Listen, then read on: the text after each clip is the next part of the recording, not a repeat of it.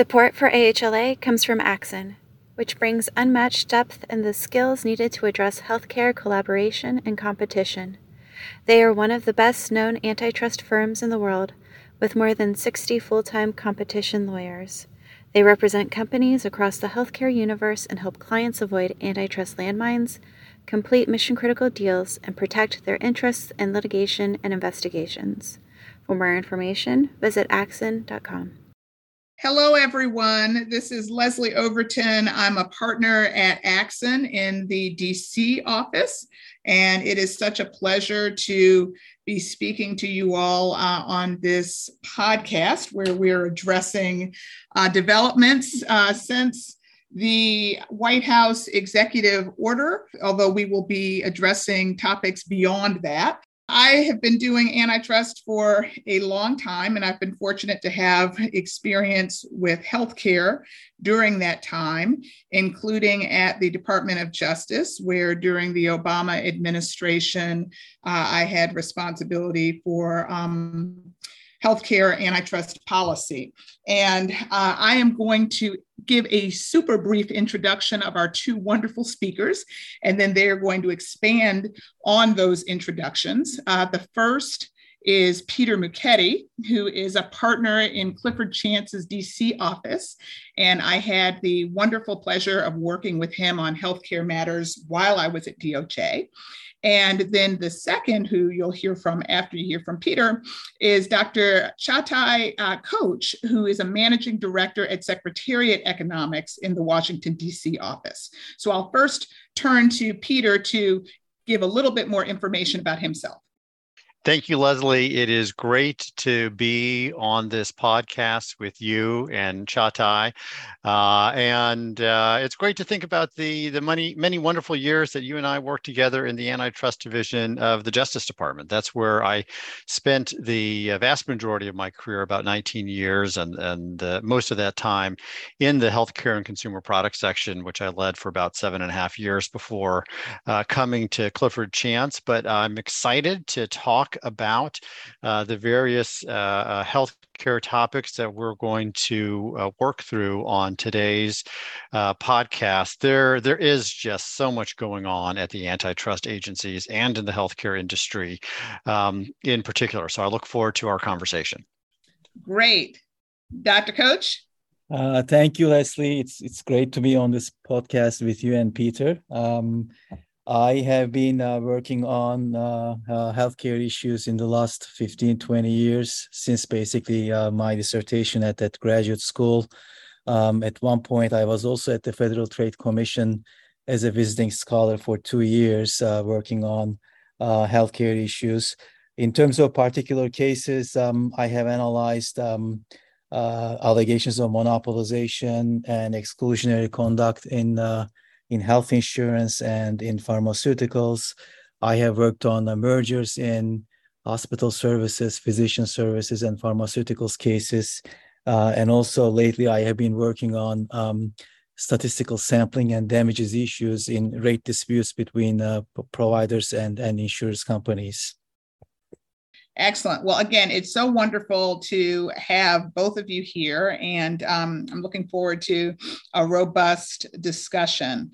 So, we're going to start with talking about um, Biden's all of government and holistic approaches to antitrust. And so, I will begin with Çağatay and um, ask how is Biden's all of government policy approach being implemented?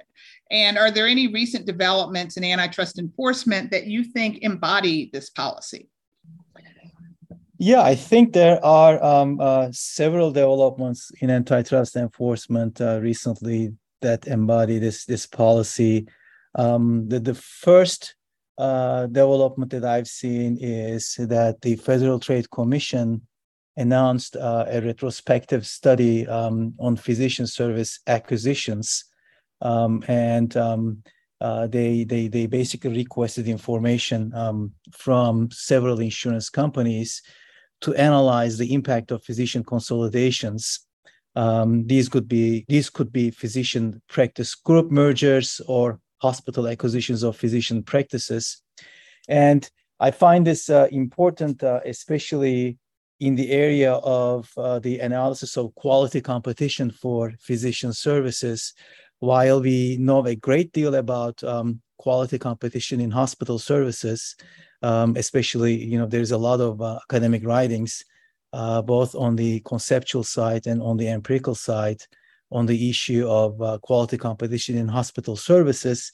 We don't know much about the link between physician competition and quality. There is not much academic work. So I think uh, this study might be important uh, to further our knowledge uh, on that issue.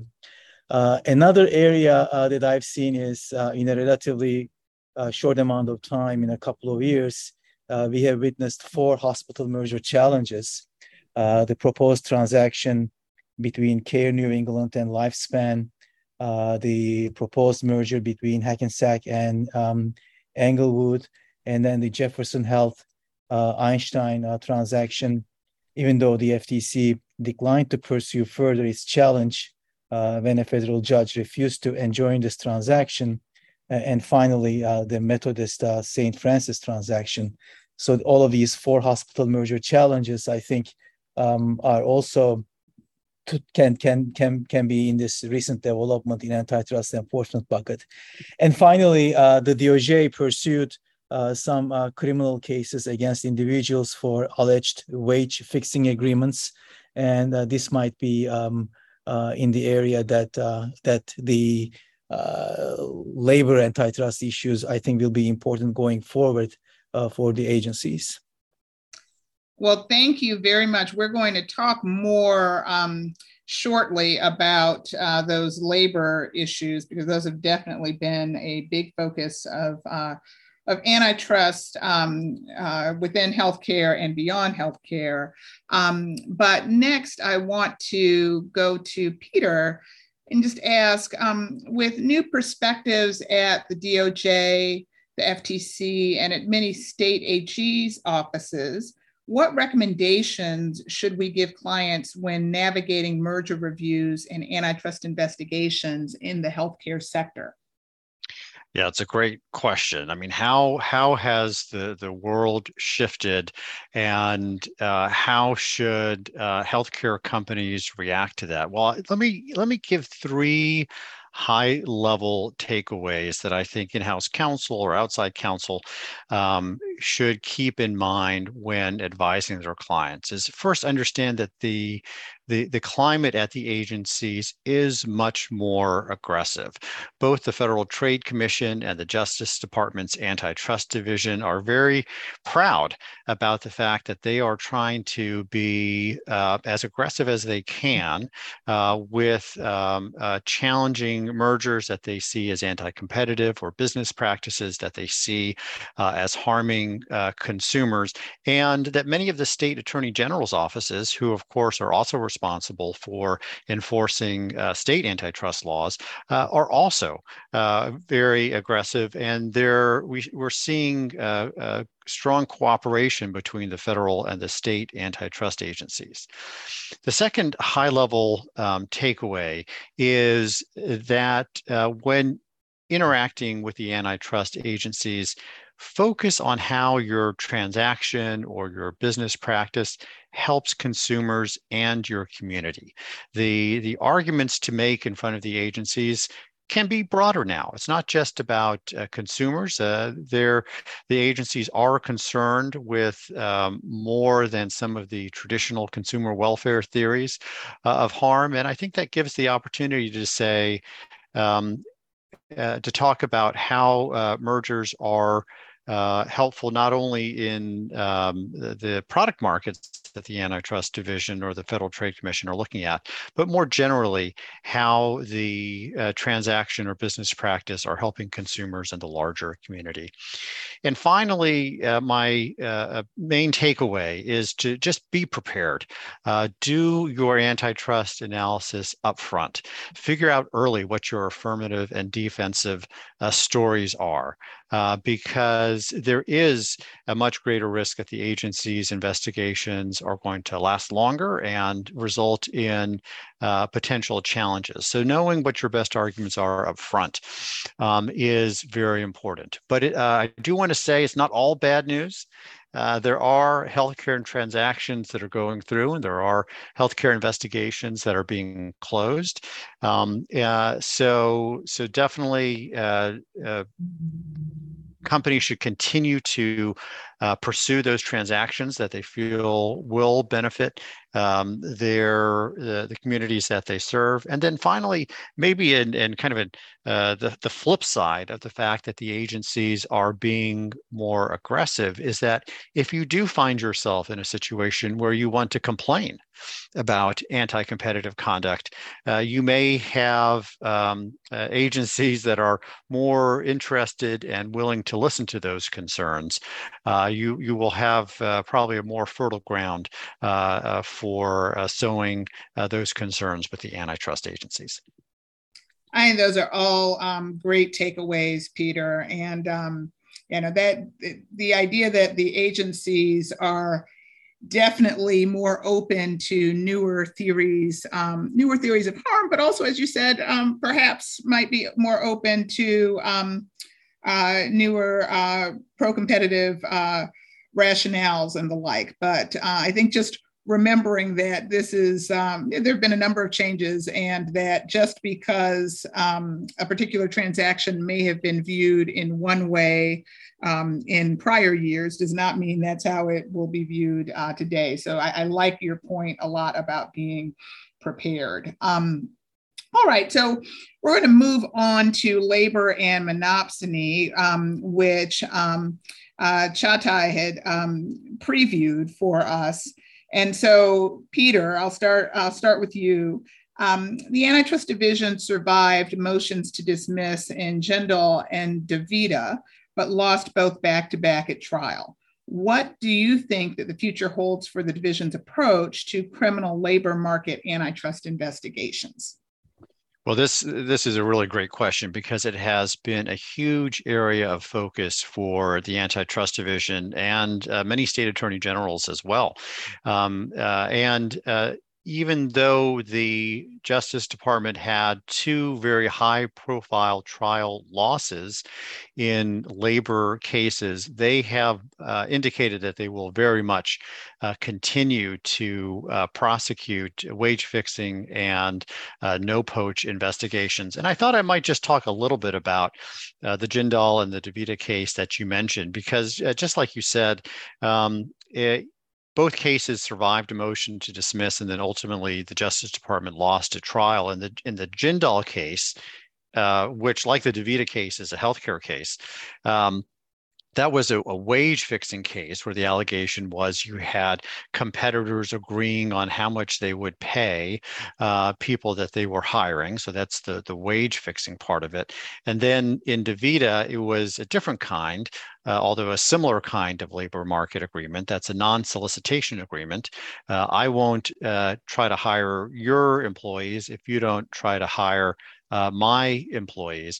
And the, with the motions to dismiss, the Justice Department saw this as, as a very important victory uh, for them, just to establish the fact that these kind of allegations could be prosecuted criminally, that that was illegally permissible. In the Jindal case, the court rejected the defendant's constitutional arguments that they hadn't received fair notice, saying that yes, they had. There was decades of precedent saying that this kind of uh, wage fixing agreement could violate the Sherman's Act per se rule. And then, very similarly, in the DaVita case, uh, the court uh, rejected the idea that the defendants hadn't received fair notice, um, uh, but did add uh, that DOJ would have to show uh, not only that the defendants entered into a non solicitation agreement, but also that the defendants intended to allocate a market. Um, so move forward. The government tried both of these cases uh, at the same time. Uh, they almost uh, at the same time uh, juries came back with uh, two not guilty verdicts. Uh, but uh, Jonathan Kanter, who leads the antitrust division, uh, indicated that uh, the division is uh, clearly going to continue to bring this kind of case, describing these labor market cases as extremely important programmatic cases. Um, also, the, the head of um, the uh, criminal program uh, at the antitrust division, uh, Richard Powers, made a very similar statement saying that labor competition enforcement goes straight to the heart of the antitrust division's economic justice mission. And indeed, we see other labor market cases that are working their way through the courts. And I'll just mention one, which is the Manahe case, which involves uh, uh, employers at home healthcare agencies. And that matter is scheduled to begin trial in September of this year. So we will see if the division can get a trial win in that case. And then maybe one last case to mention um, is that um, the uh, division has um, uh, filed uh, papers in um, the Hee case, uh, which is in Nevada, indicating that the parties have uh, reached a preliminary resolution uh, for um, the, this alleged labor market violation. And if that happens, that will be the first DOJ conviction for a labor market case. Thank you very much, Peter, for um, um, that deeper dive into these issues.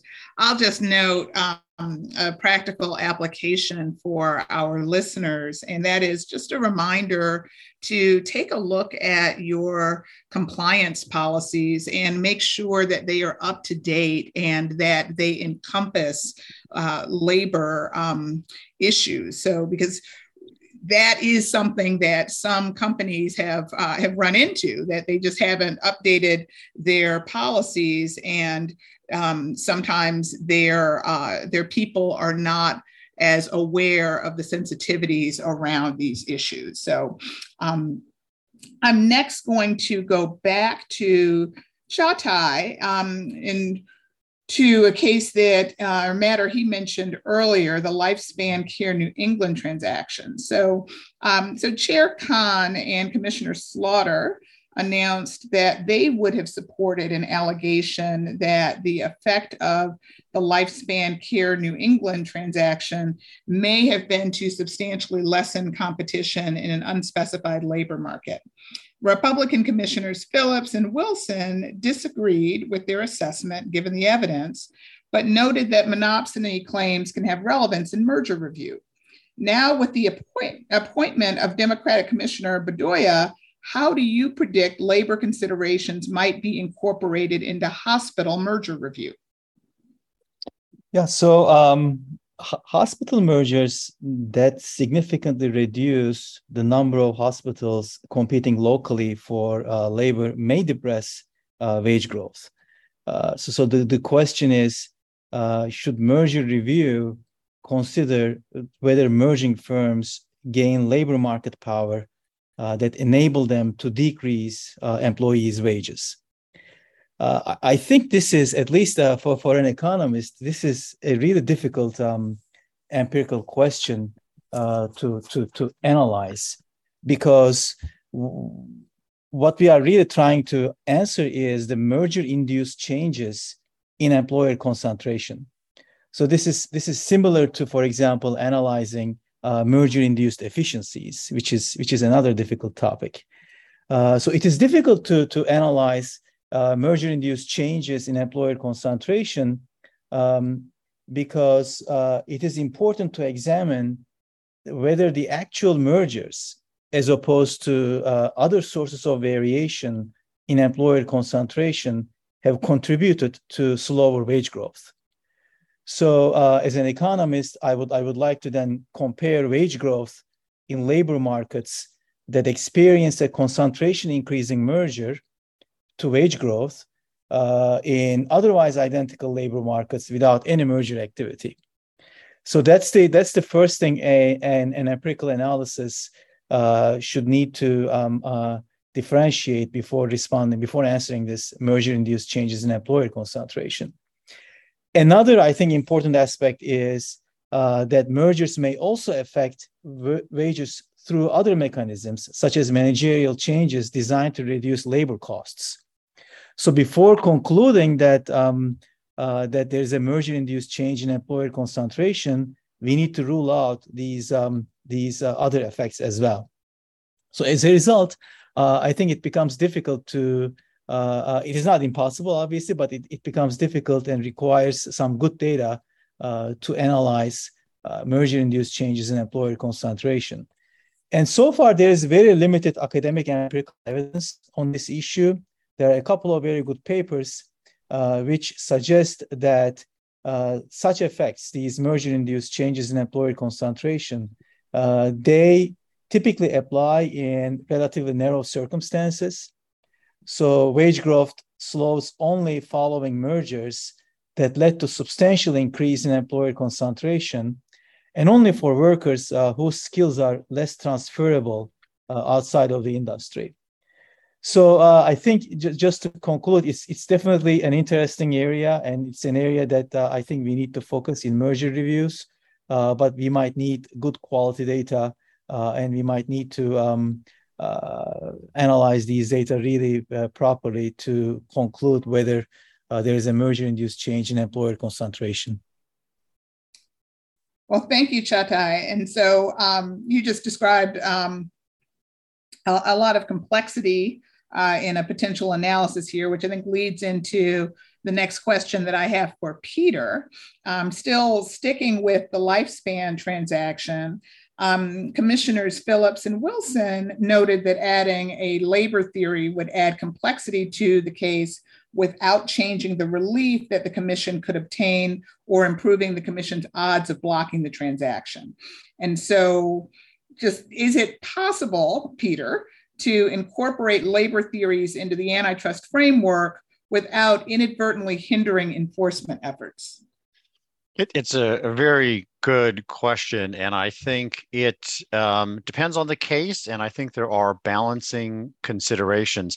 You know, as Commissioner Phillips and Wilson noted, when you add an upstream labor market case, you are taking on, uh, as as the plaintiff, an additional set of burdens. Now you've got to establish a market, you've got to establish effects in that uh, in that market, um, and uh, that's going to make the trial more complex. It's going to make the trial longer. Um, and what do you what do you get for that? Um, uh, in, in in their view, you don't get much for it because by pleading harm in a downstream market, which is probably usually going to be general acute care services, uh, if the plaintiffs win, uh, that there's harm in uh, downstream healthcare services market, they already get to block the transaction. You can't block the transaction more than once. So why bother to have an additional theory of harm? I think there are reasons why a government plaintiff may want to do that.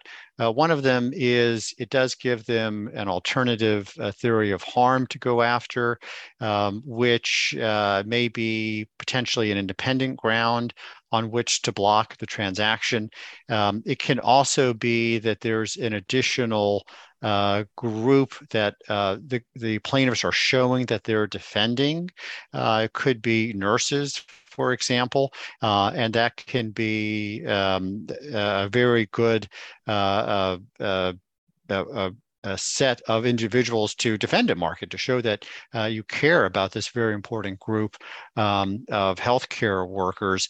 Um, and then also, it does increase the size of the harm uh, that uh, the transaction potentially uh, hurts. Uh, and so, if you're balancing efficiencies, this puts a little more potentially on the side of the scale, showing that there's antitrust harm. And you know, most recently, I think we've been thinking about uh, labor market cases in the context of hospital mergers, but it does come up in other uh, ways as well. Right now, for example, um, the labor market uh, issue is the only uh, issue in the Justice Department's case seeking to block the merger of Penguin Random House and Simon and Schuster. Not a healthcare case, but it is a case where the government has alleged that the merger is going to decrease the amount of uh, money and services that authors are, are able to negotiate from uh, the big uh, book publishing companies. And there's no downstream case. So you can have uh, a merger case that's focused solely on labor market issues. And then going back to the healthcare space, we have seen over the years a number of uh, labor market allegations concerning health insurance mergers, uh, starting with the Aetna Prudential uh, merger about uh, 30 years ago, but also in United PacifiCare. There was a standalone uh, theory in Boulder, Colorado, that uh, that transaction would have decreased uh, compensation to physicians. Uh, and then more recently, there were um, uh, labor market concerns in the Blue Cross of Michigan PHP merger and then the Anthem Cigna merger uh, concerning the effect that the merger of those uh, insurance companies would have on payments to hospitals. Uh, so, so definitely there's a variety of ways that we can see uh, uh, labor theories getting incorporated into merger enforcement. And I think it, I think it does come down a little bit to the facts of each specific case, whether the plaintiffs will find that um, that's the main theory they want to pursue, or it's an additional theory they want to pursue, and that it's worth the the complexity of taking that that on. All right. Well, thank you. Thank you very much for that, uh, Peter. We're just going to touch very quickly on the United Change uh, transaction, um, which the division challenged. Uh, and in opening arguments, uh, the division said that United would gain access to, quote, vast amounts of data, in quote, on how rival insurers do business if the deal goes through. So we just wanted um, from Peter to just hear at a high level quickly what the issues are in the case, why the division wants to block the merger, and if there are lessons we should take away. Sure. So this is a, a matter that is being tried uh, right now as we uh, are recording this podcast. Um, and uh, United Healthcare, of course, a large health insurance company that also has its Optum arm, uh, which handles a lot of uh, data related services, uh, would like to buy Change Health. And, and there are two issues in this matter one's horizontal and one is vertical. On the horizontal side, um, the transaction without a divestiture would combine ClaimsXten mm-hmm. and United's claims edit system, which are uh, two first pass claims editing solution solutions that uh, are used to, to process um, uh, medical claims. Um, uh, but United is divesting this business to a private equity company called TPG. So the main question at trial is whether that divestiture includes all the assets that are needed to successfully run the business and whether the buyer uh, will have the incentive and the ability to successfully run with that business. So that's that's what we're keeping our eyes on there uh, concerning the horizontal claim. On the vertical side, uh, it's it's a much different story.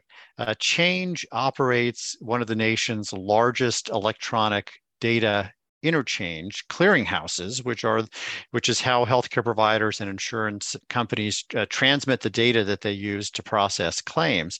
And the government's allegation is that United will have access to this data which will give harm in two potential ways. One is United may uh, no longer make this service available to competing insurance companies, or at least not to the same extent that it makes it available to United itself.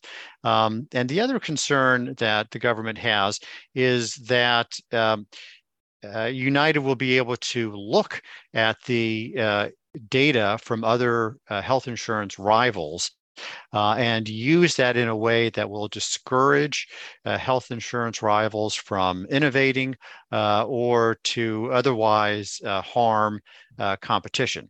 United's response to that is uh, multifold. they say, on the one hand, um, United argues that it, it won't use that information for any improper purposes, that its contracts with payers prevent them from doing that, uh, that it has an economic incentive to make sure that its Optum business truly appeals to many different uh, payers. Um, uh, and uh, that in any event, United already has access to a tremendous amount of data, and so there, so the the marginal data, the the incremental data that United will get access to because of this merger, uh, even if it were to use it in the way that the government alleges, uh, is not something that would lead to the harms that the government is suggesting will happen. So uh, that matter is before Judge Nichols in the District of Columbia, and oral uh, uh, closing arguments are scheduled in early September. So we might expect a decision sometime in the late September to November uh, timeframe on that very large health insurance data merger. Great. Thank you. All right, next we're going to turn to the revisions that are underway with respect to the merger guidelines. And I'm going to start with Çağatay um, and just ask uh, what changes do you anticipate with respect to the economic underpinnings of the guidelines? And might there be less emphasis on economics or a more progressive approach?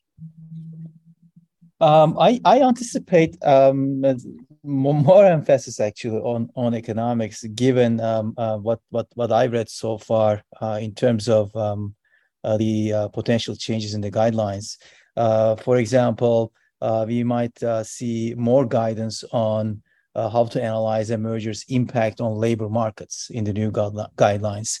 and as we just talked about, uh, that requires some uh, some uh, economic analysis uh, to to to answer the to answer that important question. Uh, the second area uh, we have we have been seeing some discussions on the welfare standard to analyze the mergers, whether we should um, continue to use the consumer welfare standard versus a, a different welfare standard standard incorporating a broader group of of stakeholders and um, that I think uh, will uh, definitely include uh, some some uh, more economics. Um, also, uh, I think agencies uh, are seeking input on how to address the issue of buyer power in more detail, um, and that, in my opinion, is also important in the market definition for hospital mergers and might require some additional economic thinking. Um, uh, there is uh, also some discussion on how to account uh, for key areas of the modern economy, uh, like digital markets. Uh, and here in this industry, multi-sided markets are important, and that's a branch of economics where we have seen a lot of literature lately. Um, uh, also, uh, I think the guidelines are also seeking uh, guidance on what types of evidence uh, should be considered in evaluating non-price effects, such as quality or uh, access to healthcare. Uh, and I think this is another area that um, we might see more emphasis on economics. And, and finally, um, we, we, might see more guidance on dynamic com- competition, meaning how to analyze potential competition and innovation in certain industries and and, and economics could also uh, contribute to that to that uh, uh um, area as well.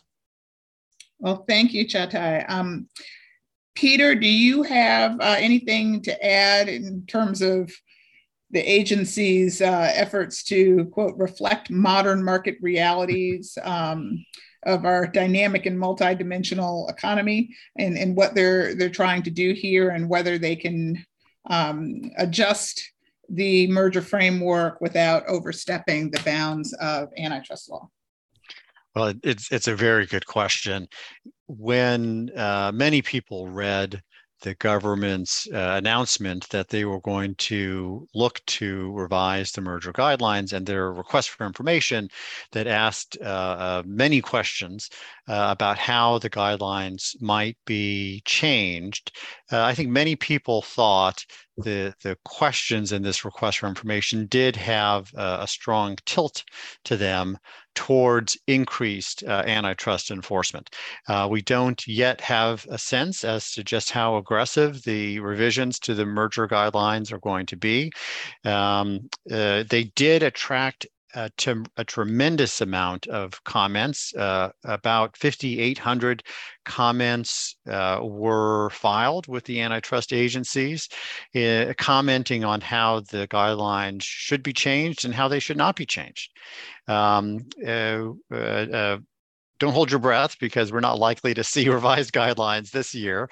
Uh, but we should we should get uh, a sense of what's uh, what the guidelines will look like sometime uh, next year. Um, there are a number of areas where changes seem especially likely. Um, digital markets, for example, labor markets we've discussed.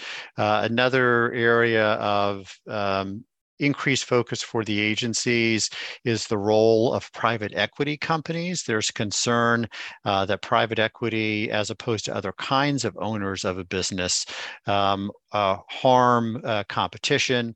Uh, that is a view that uh, Commissioner Christine Wilson uh, has attacked, saying that we shouldn't judge uh, companies by who they are, uh, but rather by their actions. Uh, so we'll see what happens um, there. Uh, but um, certainly, a- another sign that the agencies are looking to be more aggressive and therefore might um, be more aggressive with the revisions to the vertical merger guidelines is the fact that uh, the FTC withdrew their support of the vertical merger guidelines that were adopted um, really just a, a, couple of years ago, uh, indicating that they withdrew the guidelines because they thought they were um, too friendly towards um, accepting um, uh, uh, benefits to uh, vertical mergers. So uh, this is certainly a space to, to keep our eye on. And I know one thing that I'm really going to be looking out for is um, what courts do when we have new merger guidelines, because I think that uh, you know that was some of the power of um, the 2010 um, revised uh, horizontal merger guidelines that they w- were well received by courts. And so, Peter, do you have any thoughts on um, how much it matters in terms of uh, what the courts say? I, I agree because it, like you like you say, you can one can point to specific provisions of the current horizontal merger guidelines that courts have expressly adopted. And and that is likely because what's in the horizontal merger guidelines today does reflect the, a consensus among antitrust practitioners and economists and other people that are working in the field. But to the extent that these new guidelines that the FTC and DOJ are working up start to push the bounds of uh, what uh, existing precedent and economic theory support, then it's more and more likely that the courts are going to say, well, the antitrust agency's guidelines are just that. It's not law that the courts have to follow. And to the extent that the, the courts say, well, we expressly decline to follow a particular policy of the guidelines, I think it can have this overhang effect where it's going to start to call the guidelines into question. So I think I think the agencies when they're when they're revising the guidelines should ask themselves how are courts likely to react to this?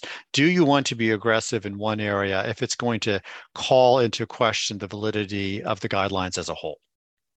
Gotcha. Yeah i completely agree. Um, all right, I'm going to turn back to uh, Çağatay and um, ask about um, some more about hospital consolidation. So, so Çağatay, we saw cross-market effects theories come into play in two recent hospital mergers, Beaumont Spectrum Health in Michigan and Cedars Sinai Huntington in California.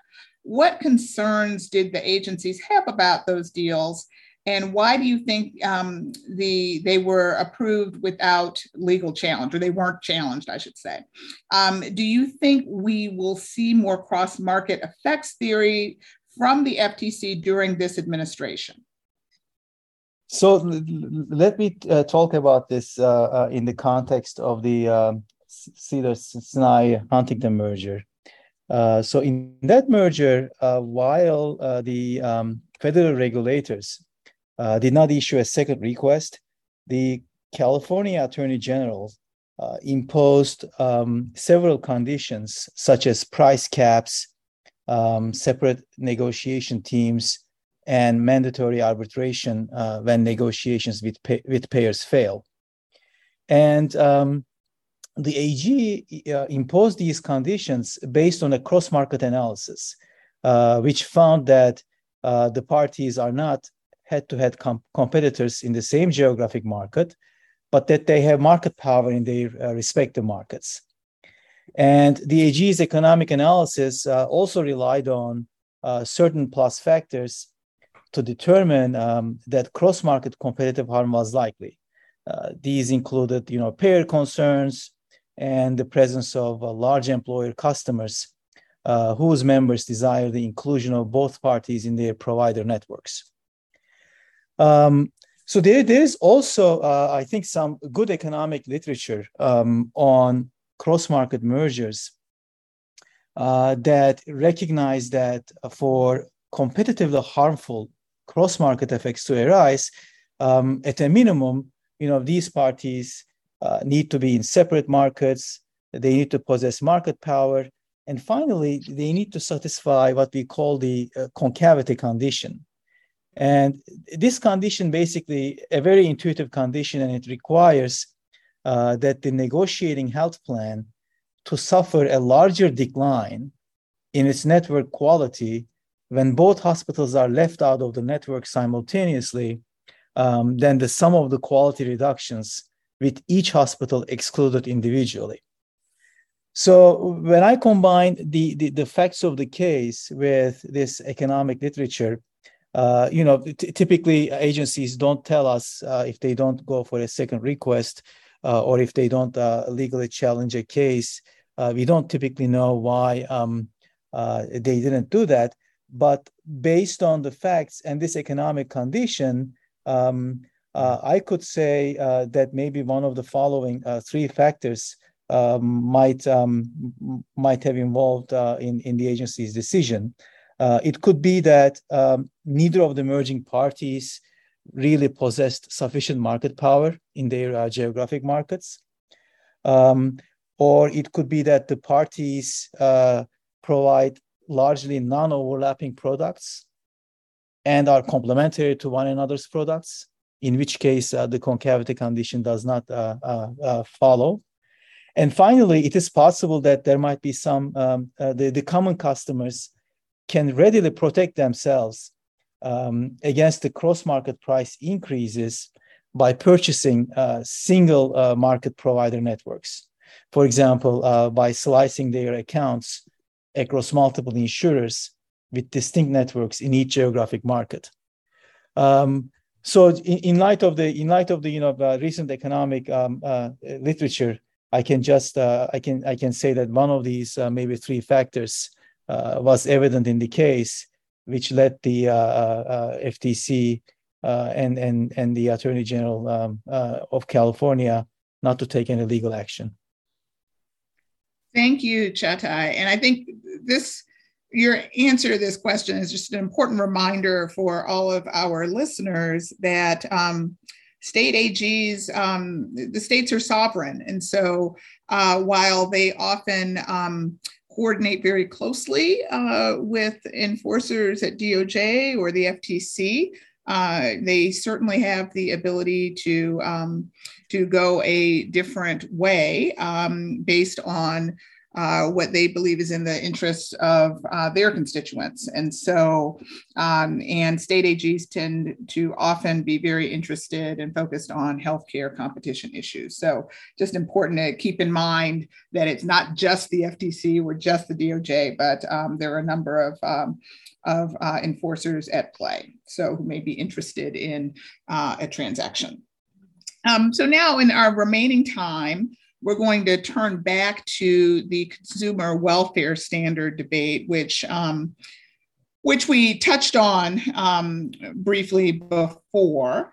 Um, and I'm going to start with uh, Çağatay and um, just say the Biden administration uh, has amplified voices that are advocating for a move away from the consumer welfare standard uh, and expanding its scope beyond prices, out quality, and innovation um, to address broader public interests. And so I wanted to just hear more uh, from you, Çağatay, about the alternatives being proposed and what is the total welfare standard, the public welfare standard, just get more from you on that.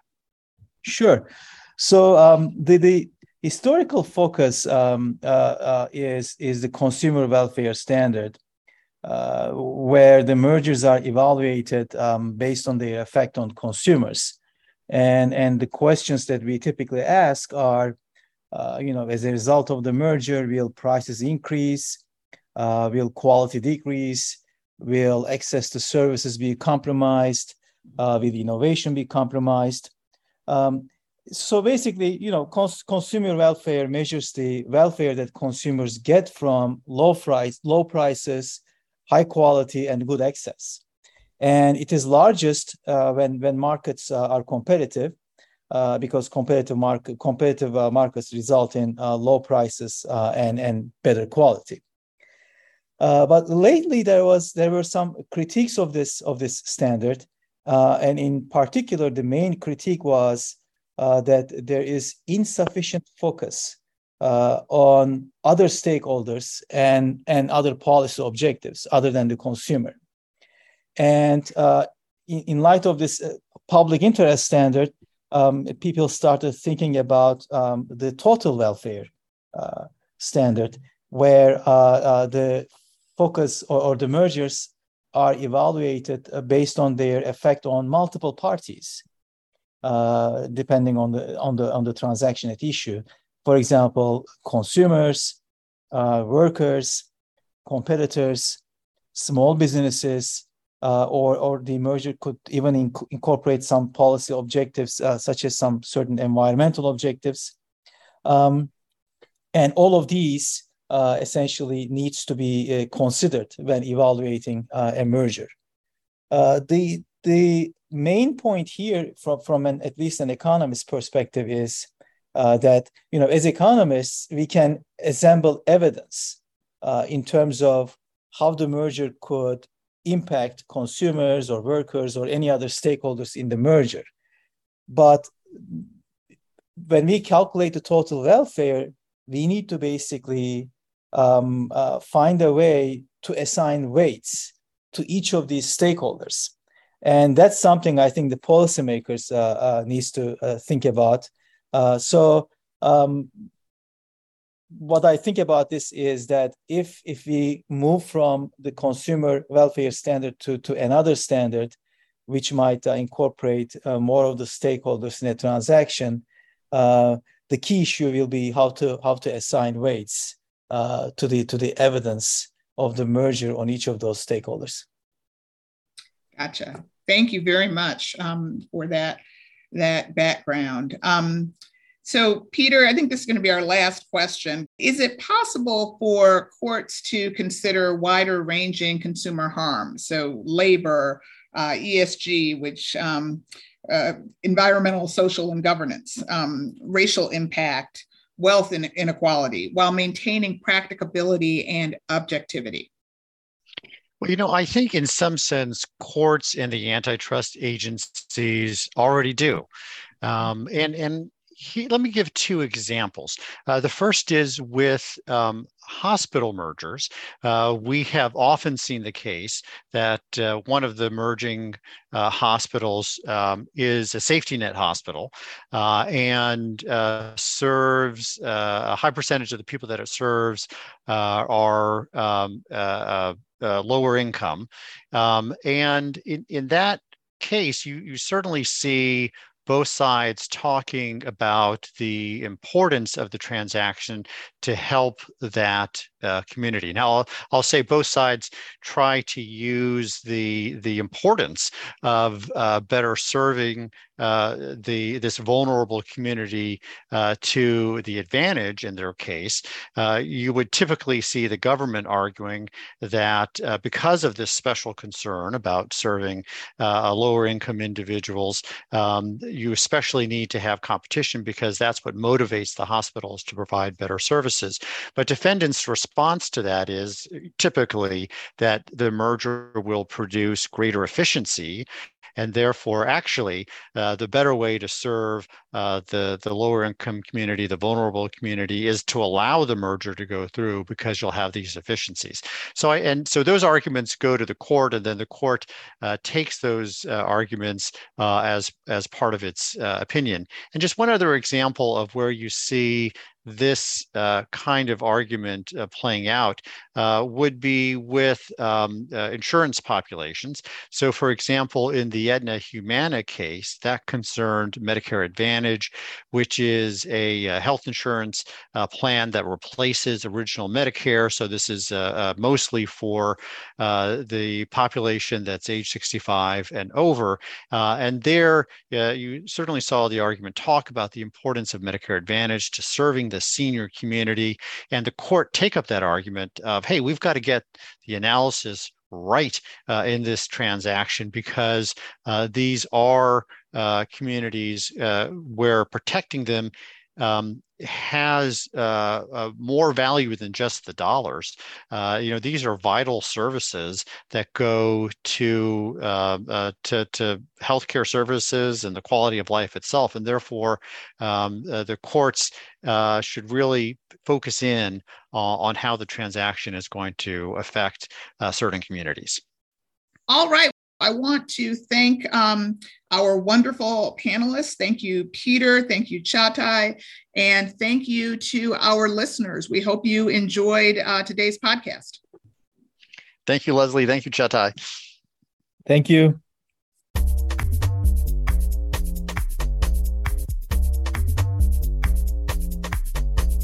Thank you for listening. If you enjoyed this episode, be sure to subscribe to AHLA Speaking of Health Law wherever you get your podcasts. To learn more about AHLA and the educational resources available to the health law community, visit AmericanHealthLaw.org.